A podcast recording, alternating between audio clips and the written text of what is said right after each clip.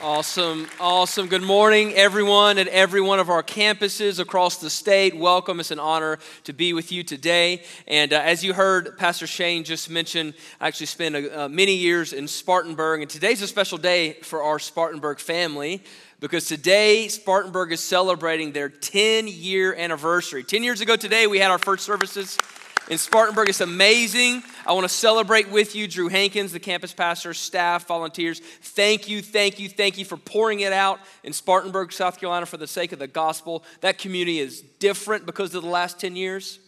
And God's got 10 more years of fruitful ministry in store. Thousands of people baptized in Spartanburg. And here's what's awesome two of them were my children, which is, which is amazing. And, and uh, if, you, if you would humor me for a moment, I'd love to introduce you to my children because I said I've, there, were, there were two that got baptized in Spartanburg, but I got more than that. Can I introduce you to my family really quick so you know more about me? This is a picture of my family right here.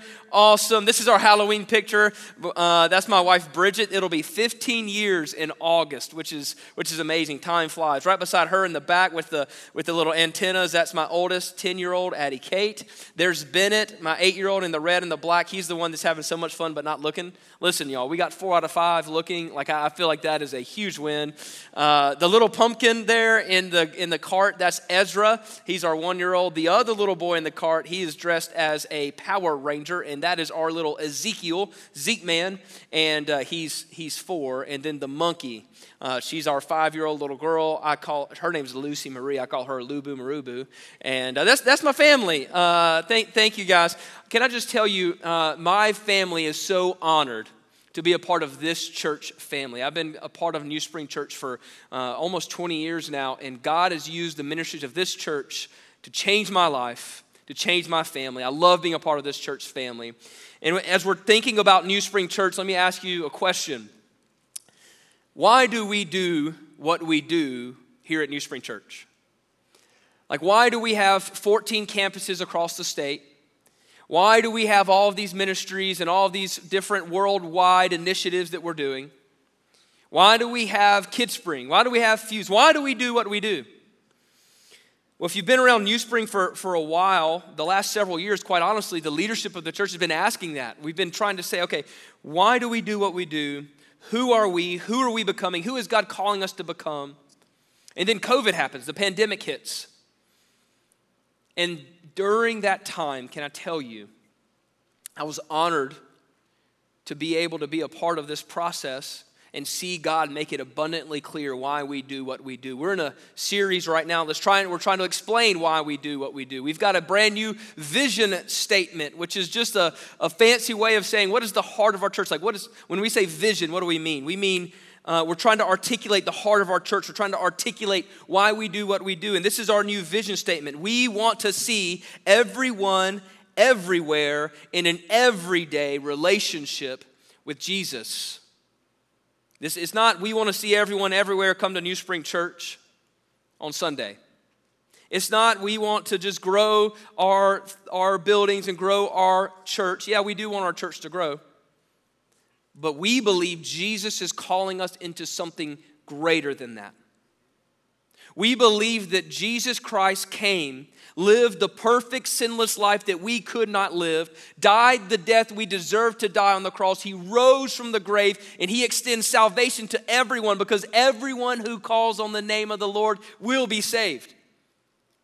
So we want to take this vision, this mission, this heart forward in our communities in the world.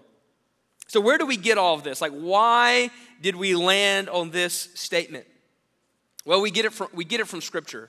So, today, in my remaining time, about 30 minutes, what I'm going to try my very best to do is teach the Bible, the whole Bible.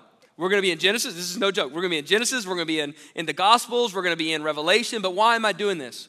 Because I want all of us to understand that the heart of God is revealed in the pages of Scripture. So, the Bible what is the Bible? Well, the Bible is the story of God.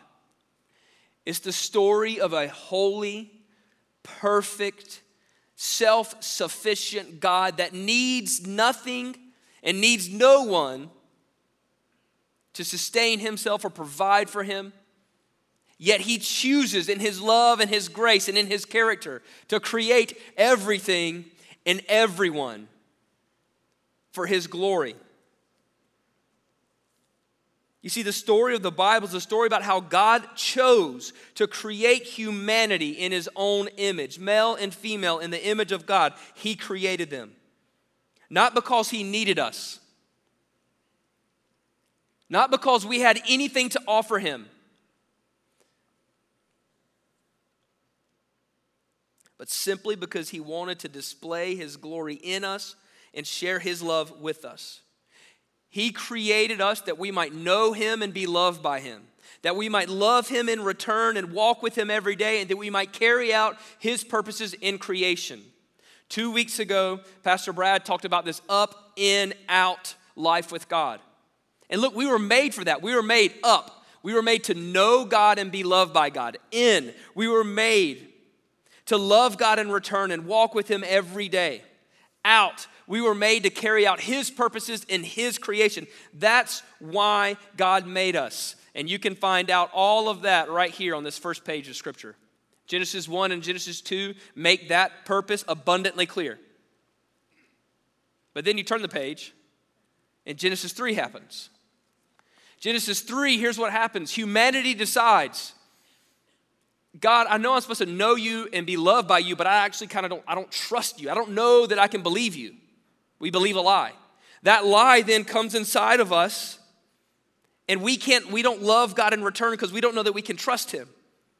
And how, if we don't love God, how could we ever carry out His purposes in creation?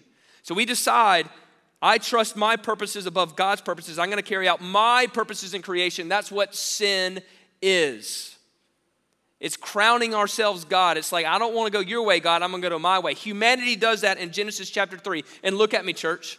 The rest of this book, you see all that right there? The rest of this book is the story of God moving to hum- humanity that He might redeem us and restore us back into our original purpose, back into our original state of knowing God and being loved by God, of loving God and walking with Him every day and carrying out His purposes in creation.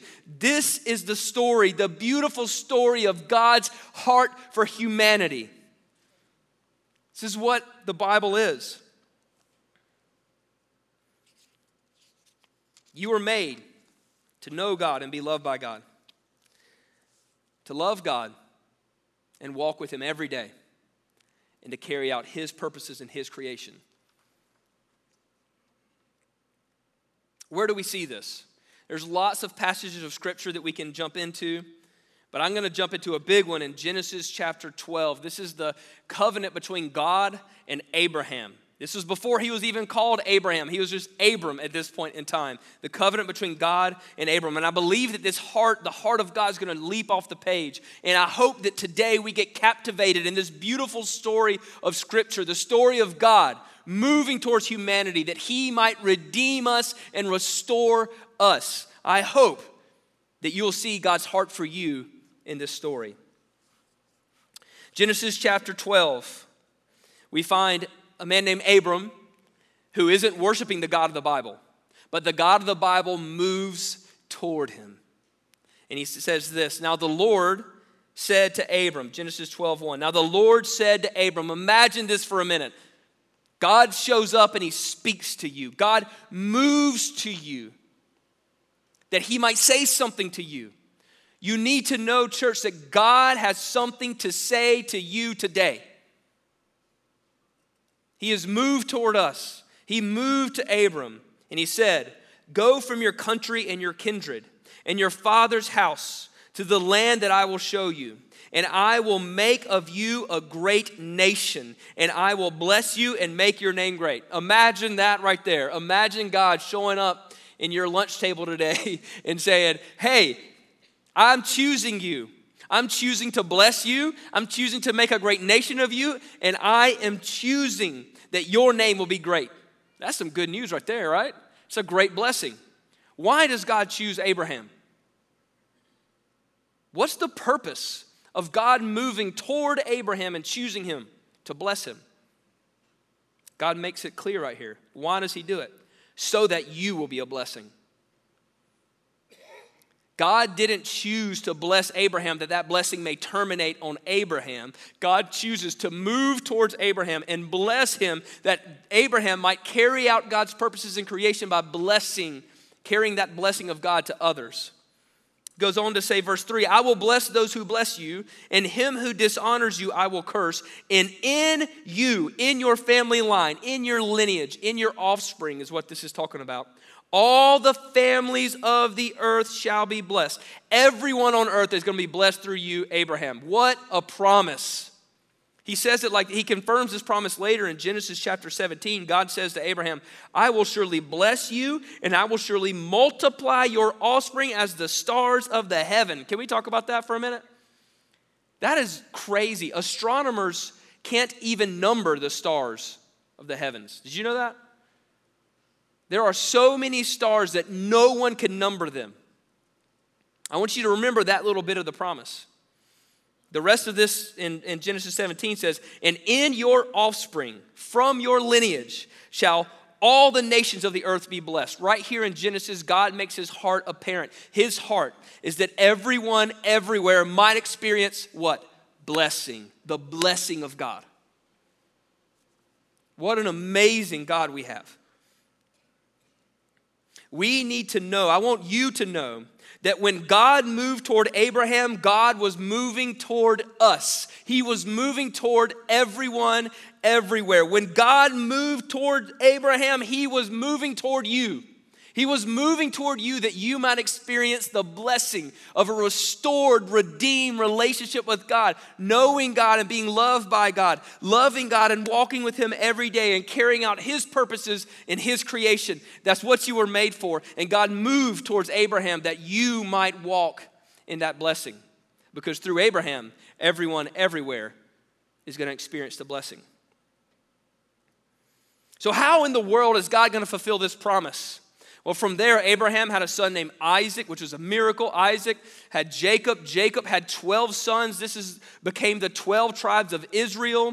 And it's looking good. They're having lots of kids. Okay, cool. You know, things, things are going along, but then they end up in Egypt. And in Egypt, they end up in slavery.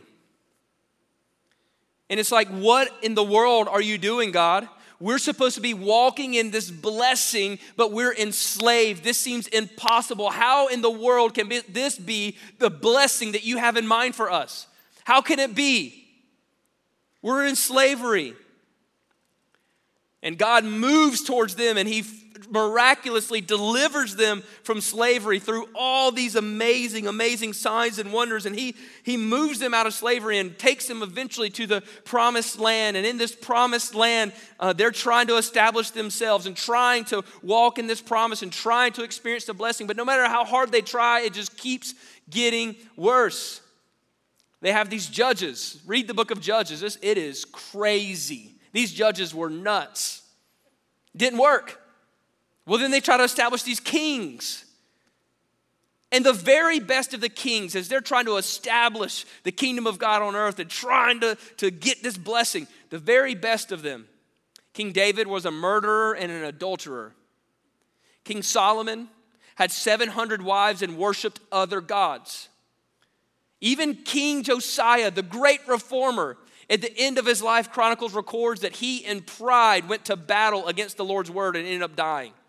All these kings, you know where they led Israel? To captivity. This promise that God whispered to Abraham seemed long gone. The hope of this promise being fulfilled was growing dimmer and dimmer. Have you ever been there? Have you ever felt like God has made some promises in His Word and they're not coming, and he's not coming through on them. Have you ever been in a, in a place where you're like, Where are you, God? I don't understand what you're doing, God. When we're in those places, church, the word is so powerful because we can bank on the story of Scripture. Because when Israel was in its darkest place, they were pushed out to exile. The people of, the, the, the, people of God felt like the, the promises of God could never come through, but God promised. You know what He said? He saved a remnant. And he brings that remnant back to the promised land and they start building. But then, after they start building, lots of things happen. I'm going to fast forward, and Rome comes in and they're living underneath the oppression of Rome, and it is dark again. And it feels so dark and so impossible for this promise to be a reality. And in the darkest moment, God shined the brightest light. In the darkest moment, God made his ultimate move towards humanity. In the darkest moment, God sent a baby. A baby to be born by a virgin named Mary. A baby to be born in a manger.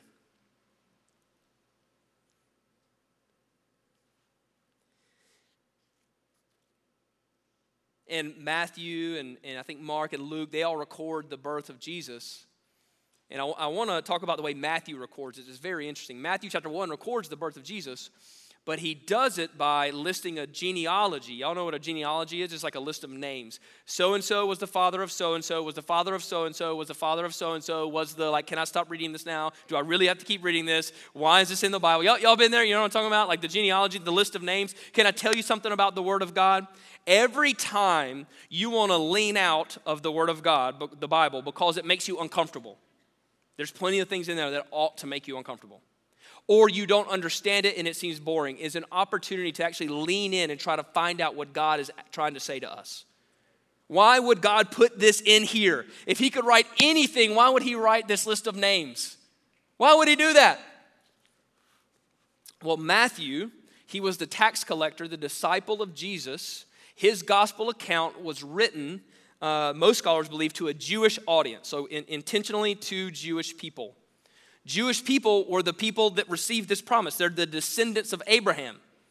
And they're waiting. They're waiting on the promise to be fulfilled. What's the promise? That through Abraham's offspring, all the nations, everyone, everywhere will receive this blessing from God.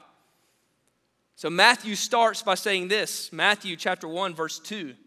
Abraham was the father of Isaac, and Isaac the father of Jacob, and Jacob the father of Judah and his brothers. Right there, he captivates his Jewish audience. Okay, he's getting into the lineage of Abraham. This is through this lineage, through this offspring. This blessing is supposed to, we're supposed to receive this blessing and it's supposed to extend to the whole world. Where's Matthew going with this? There's 14 verses in between right here in the end that have lots of amazing, amazing people in them.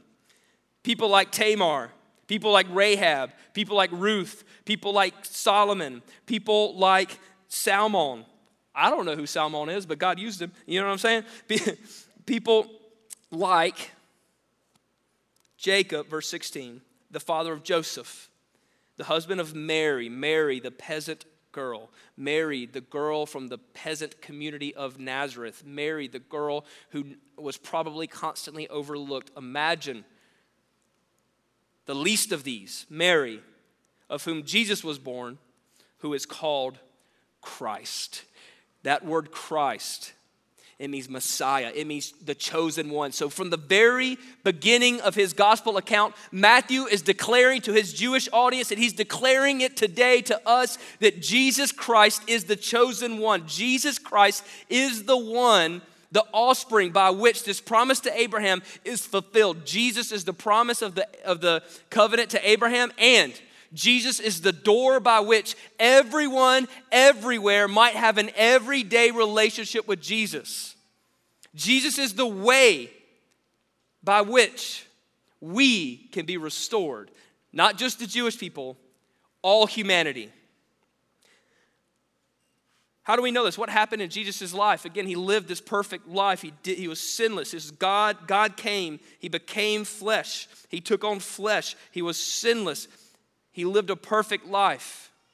He was crucified, paid the penalty of the sin, our sin, the, the, the sin that, that we deserve to die for, He died for. You see, sin broke and fractured our, the, our purpose and fractured us. So, you know, in communion, how you break the bread? that represents the fact that Jesus, God Himself, came and He became broken like us that He might make us whole again. Isn't that amazing? That's what Jesus did. And then he rose from the grave and he promises us eternal life in Christ for all who believe. For everyone who calls on the name of the Lord will be saved. Jesus said, I am the way, the truth, and the life. No one comes to the Father except through me. But here, this church, everyone can come to the Father through Jesus Christ, through the blood of Jesus. Everyone. It doesn't matter who you are, what you done, what you've done, what sin you're struggling with. It doesn't matter what your past is, what your present is, what your future is. Through Jesus Christ, you can be restored to relationship with your Father. You could be restored to, to knowing God and being loved by God. You could be restored to loving God and walking with Him in relationship every day. You could be restored to your purpose of carrying out His purposes in His creation. It's what Jesus came to do. And here's what's amazing, church what's happened in the last 2,000 years? The movement has, has grown from 120 believers to 2.38 believers in Jesus Christ that are on planet Earth today.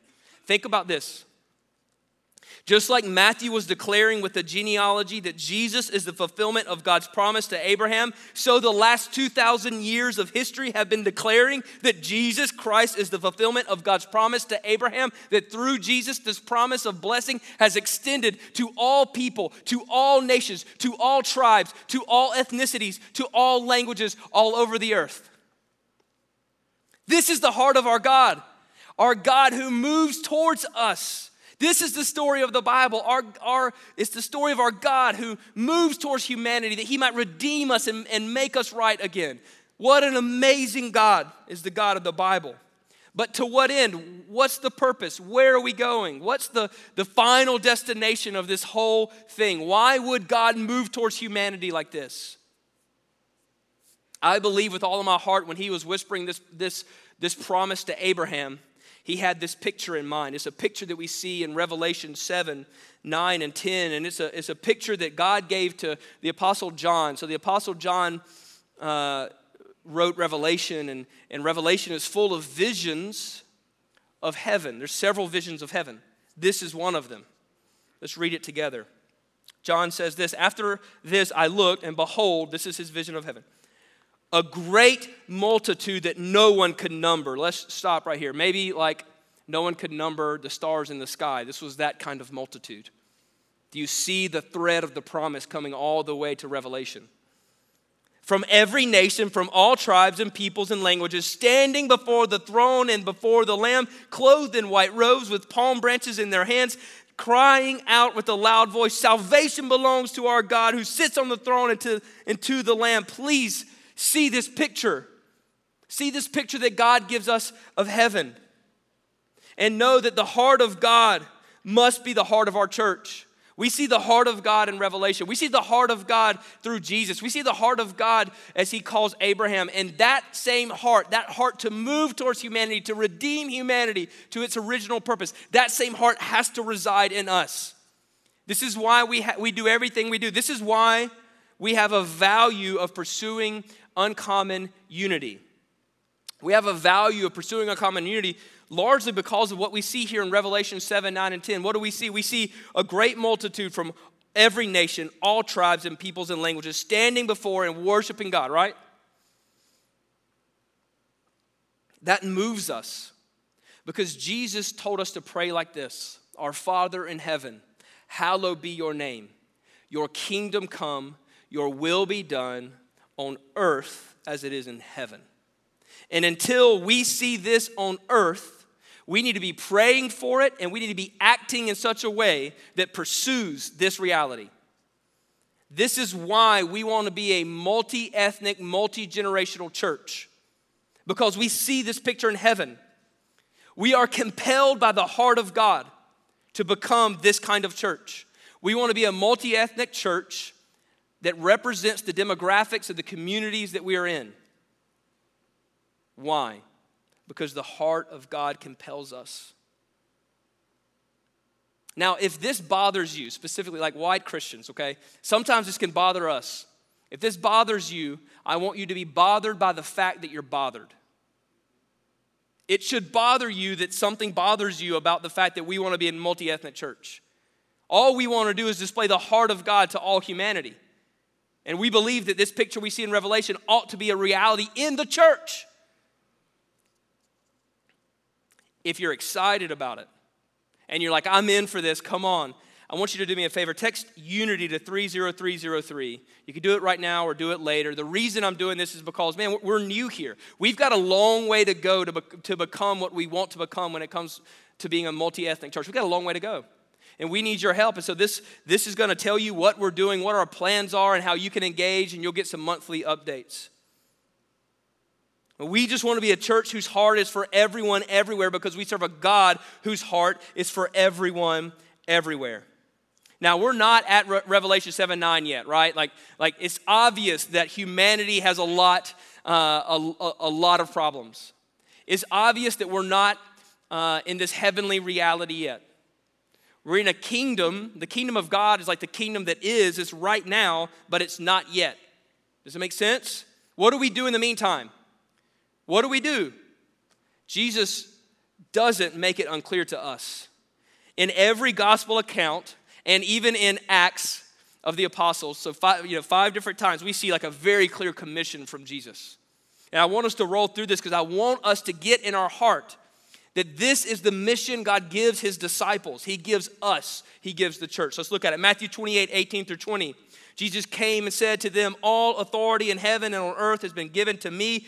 Go therefore and make disciples of all nations, baptizing them in the name of the Father and of the Son and the Holy Spirit, teaching them to observe all that I have commanded you. And behold, I am with you always to the end of the age. Go to all nations. Mark 16 15. And he said to them, Go into all the world and proclaim the gospel to the whole creation. Luke 24, 45 through 47. Then he opened their minds to understand the scriptures. God, would you open our minds, please, to understand your word? And he said to them, Thus it is written that the Christ should suffer and on the third day rise from the dead, and that repentance for the forgiveness of sins should be proclaimed in his name to all nations, because all who call on the name of the Lord shall be saved. John 20, 21, Jesus said it like this Jesus said to them again, Peace be with you. Isn't the whole world searching for peace? Every human soul is searching for peace. Jesus is the Prince of Peace. He gives us peace. Does he give it so that it terminates with us? No, no, no. he blesses us with peace. Why? As the Father has sent me, even so I am sending you. Jesus has chosen to bless us with peace that we might share it with the world. The Father sent Jesus into the world to bring about his purposes in the world. We are sent in the same way. The icing on the cake, Acts chapter 1, verse 8 says, But you will receive power when the Holy Spirit has come upon you and you will be my witnesses in Jerusalem and in all Judea and Samaria and to the end of the earth. Church, I'm very thankful that the group of people 7,000 miles away, 2,000 years ago, took this seriously. Because 7,000 miles away, 2,000 years later, we are here worshiping the same God that they were worshiping, worshiping the same God as Abraham, receiving the same blessing that God promised Abraham. Why? Because they took this mission seriously. We are the ends of the earth to them.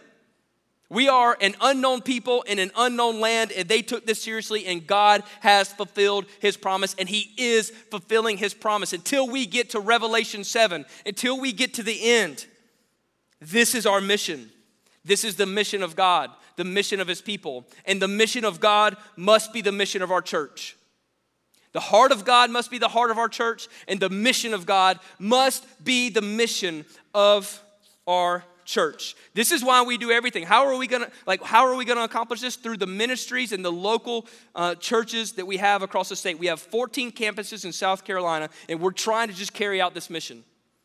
Why do we have parkers and greeters in the parking lot volunteering?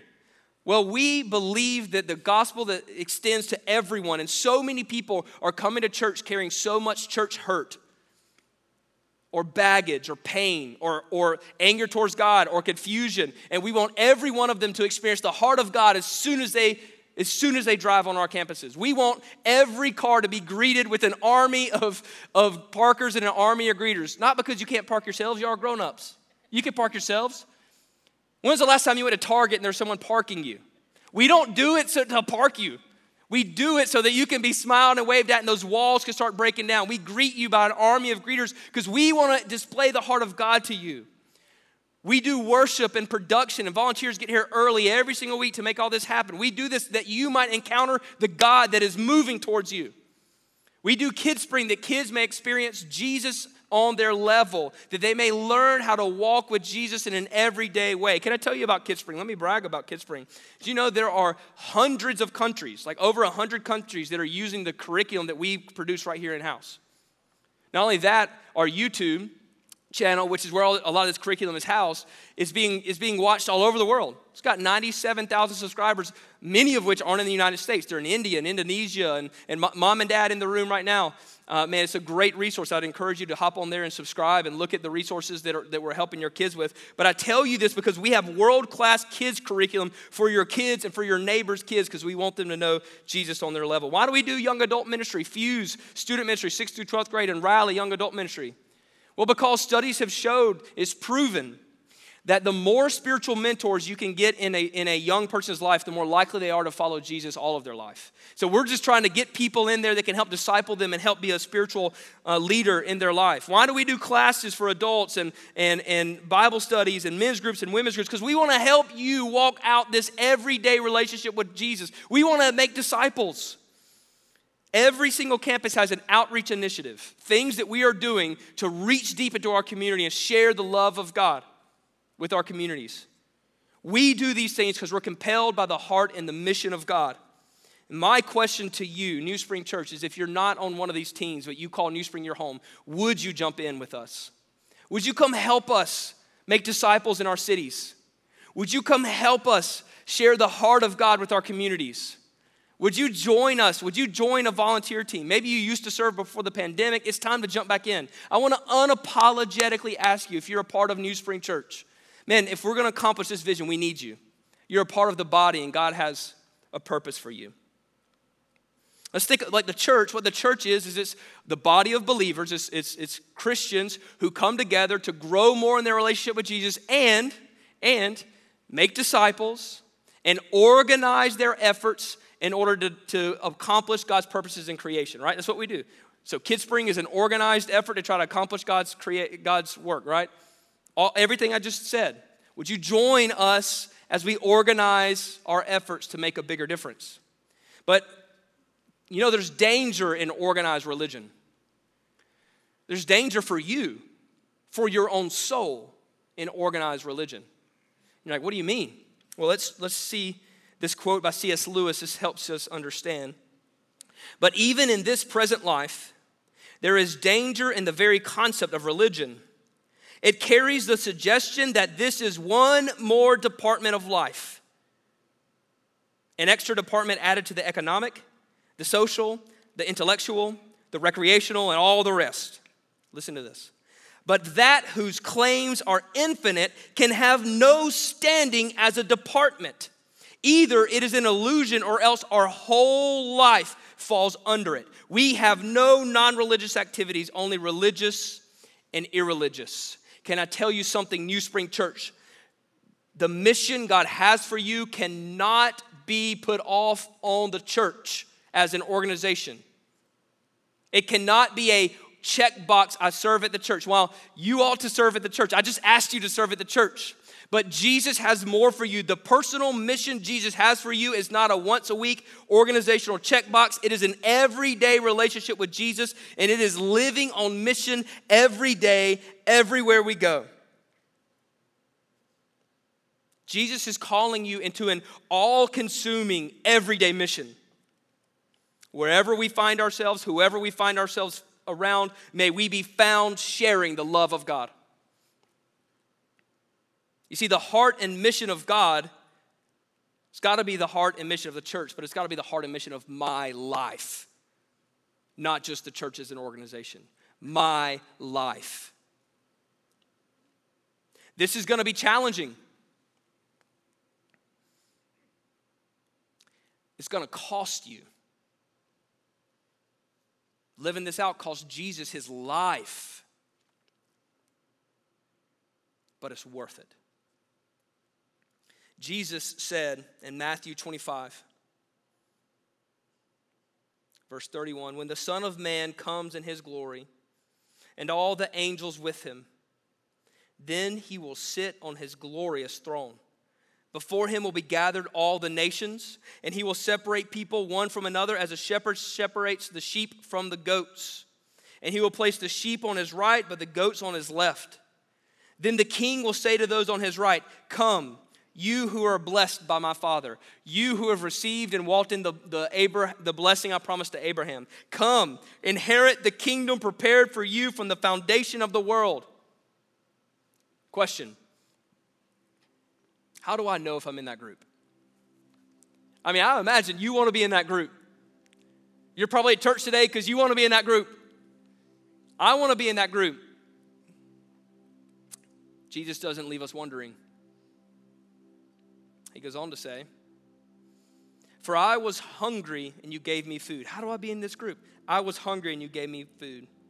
I was thirsty and you gave me drink. I was a stranger and you welcomed me. I was naked and you clothed me. I was sick and you visited me. I was in prison and you came to me. Then the righteous will answer him, saying, Lord, when, when? When do we see you hungry and feed you, or thirsty and give you drink? And when do we see you a stranger and welcome you, or naked and clothe you? And when do we see you sick or in prison and visit you? And the king will answer them, Truly I say to you, as you did it to one of the least of these, my brothers, you did it to me. the fruit of truly knowing Christ Jesus is a life poured out loving others. The fruit of truly knowing Jesus Christ is a life poured out loving the least of these. What would happen if a community of believers like NewSpring Church in a state like South Carolina decided to relentlessly live out this personal mission in our everyday lives? What would happen if the people who are ostracized, cast aside, counted out, hurting, broken, poor, sick, far from God, what would happen if the least of these experienced the great love of God as you, on God's behalf, move towards them just like God moved towards you? Who are the least of these in your life? Who are the people in your life who you don't want to move towards. You'd love to move away from them. Who are the people in your life who are hard to love? Jesus said, Love your enemies. Who are the people in your life in need? How are you moving towards them? You see, we were made to know God and be loved by God, to love God and walk with Him in relationship every day, and to carry out his purposes in his creation and this is his purposes that we move to the least of these because we know we know something. God moved to us and we are the least of these every one of us. We've got nothing to offer. We were in our sin and in our shame and in the midst of that jesus came and he broke through and he came to us and he restored us and he redeemed us. We are the least of these so we move to the least of these this is what we do, Christians. And if you're overwhelmed, I understand being overwhelmed. If you don't know where to start, I understand. But you need to know that this is in your Christian DNA. This is who we are followers of Jesus. This is our heritage. How do I know this? Christians have been living this out for thousands of years, and we're a part of their family. You see, we've been adopted into this Abrahamic family that's, what, that's, what's been, that's what's happened.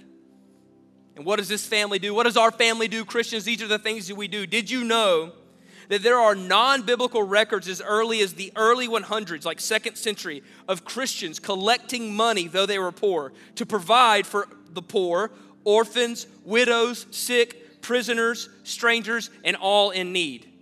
Radical generosity. Did you know that in 260 AD, there was a devastating epidemic that swept through Rome? Without access to health care, people were not cared for and they were left to die alone and completely abandoned.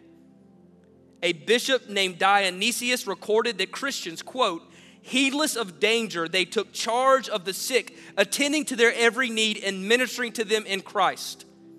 He goes on to record that many of these Christians lost their lives in an effort to take care of the sick because they believed in this mission.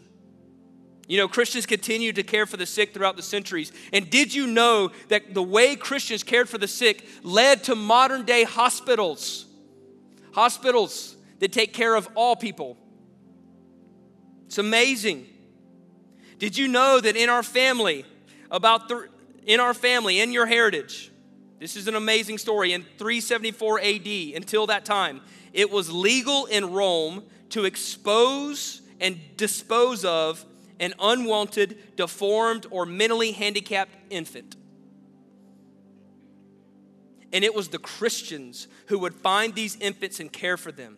Care for them until their death because they found them too late, or care for them for a lifetime, raising them as their own, adopting them in their family.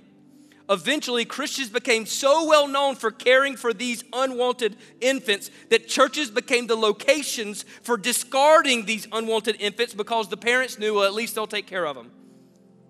This led to the institution of orphanages, preventing these children from being enslaved, living a lifestyle of prostitution, or even dying. Did you know that Christians' heart to bring literacy to the common man so that they might read the scriptures for themselves became a major factor in providing education opportunities to all people, including the poor? Over time, churches became the centers of education and responsible for overseeing school systems. Free, listen to this, free education to the poor was mandated by the church in 1179. Because of this, the Christian church created the basis for the Western system of education, and education now and literacy is available to almost all. I could go on and on and on and fast forward to history when we go to today. As of 2017, there was an approximate 430,000 full time missionaries throughout the world. These missionaries are feeding the hungry, these missionaries are providing water to people who don't have water. These missionaries are providing education to people who don't have access to education. They're helping people get access to health care. They are taking care of widows, opening up orphanages and schools for vulnerable children, all the while sharing the gospel. Church, this is in our DNA. It's in your blood. This is who we are. This is what the church does. This is what the people of God do. Oh, that it will be said of the Christians in America that we decided to move to the least of these. We decided to not be so addicted to comfort, and we decided to step out into our calling. The point here isn't that we all need to be foreign missionaries, though maybe some of us. Not even that we need to go to the ends of the world the earth, but we need to go to the ends of our street and to our communities and move to the least of these. Represent the heart of God to those far from God. Like God moves towards us, we move towards humanity. And as you do this, as you do this, you will probably never get celebrated from a stage. You will probably never see the fullness of your labors you will probably never receive recognition. You will probably never even be told, well done. Until that day comes that you stand in front of your Creator and you see Him face to face. And he, lo- and he looks at you and He says, Well done, good and faithful servant. Come, enter the joy, enter the blessing of your Master. Let's, let's pray. If you would, bow your heads and close your eyes. We're going to get real clear right now on some, on some activation. What is God saying to you about this? What are you going to do about it? Some of you, God has been speaking to you about something and you keep putting it on the back burner. Maybe it's foster care and adoption. Did you know that there are 2,300 needed homes to meet the foster care need in South Carolina right now? Maybe God put on your heart to start a church, to plant a church. Maybe God put on your heart to start a nonprofit or something big like that, and you've been putting it on the back burner, it's time to step in. But for most of us, it's probably not going to be stuff like that. For most of us, it's going to be actually introducing ourselves to our neighbors and asking how we can pray for them. Going to be actually sharing the gospel and sharing our faith. Hey, this is why I believe in Jesus. What do you think about that? Having conversations with people.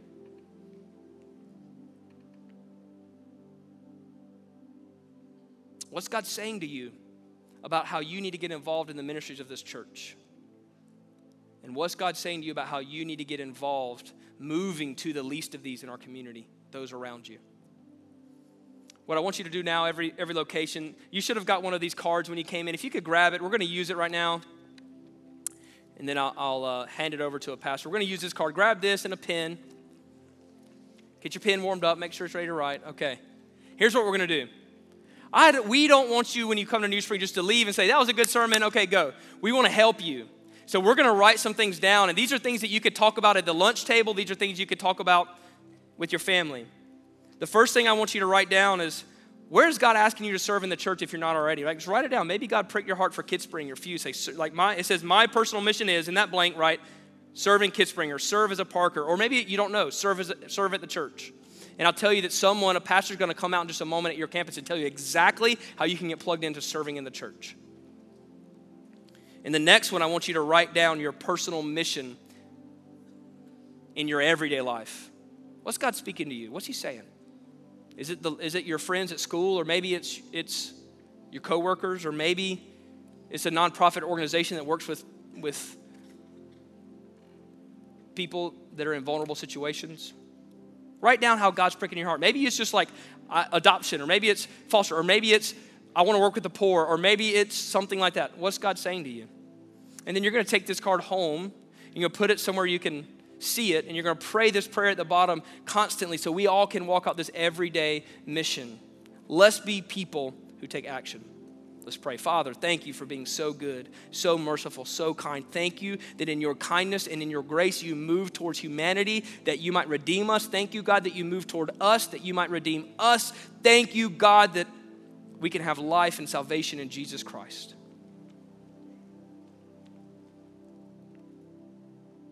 Pray all this in Jesus' name.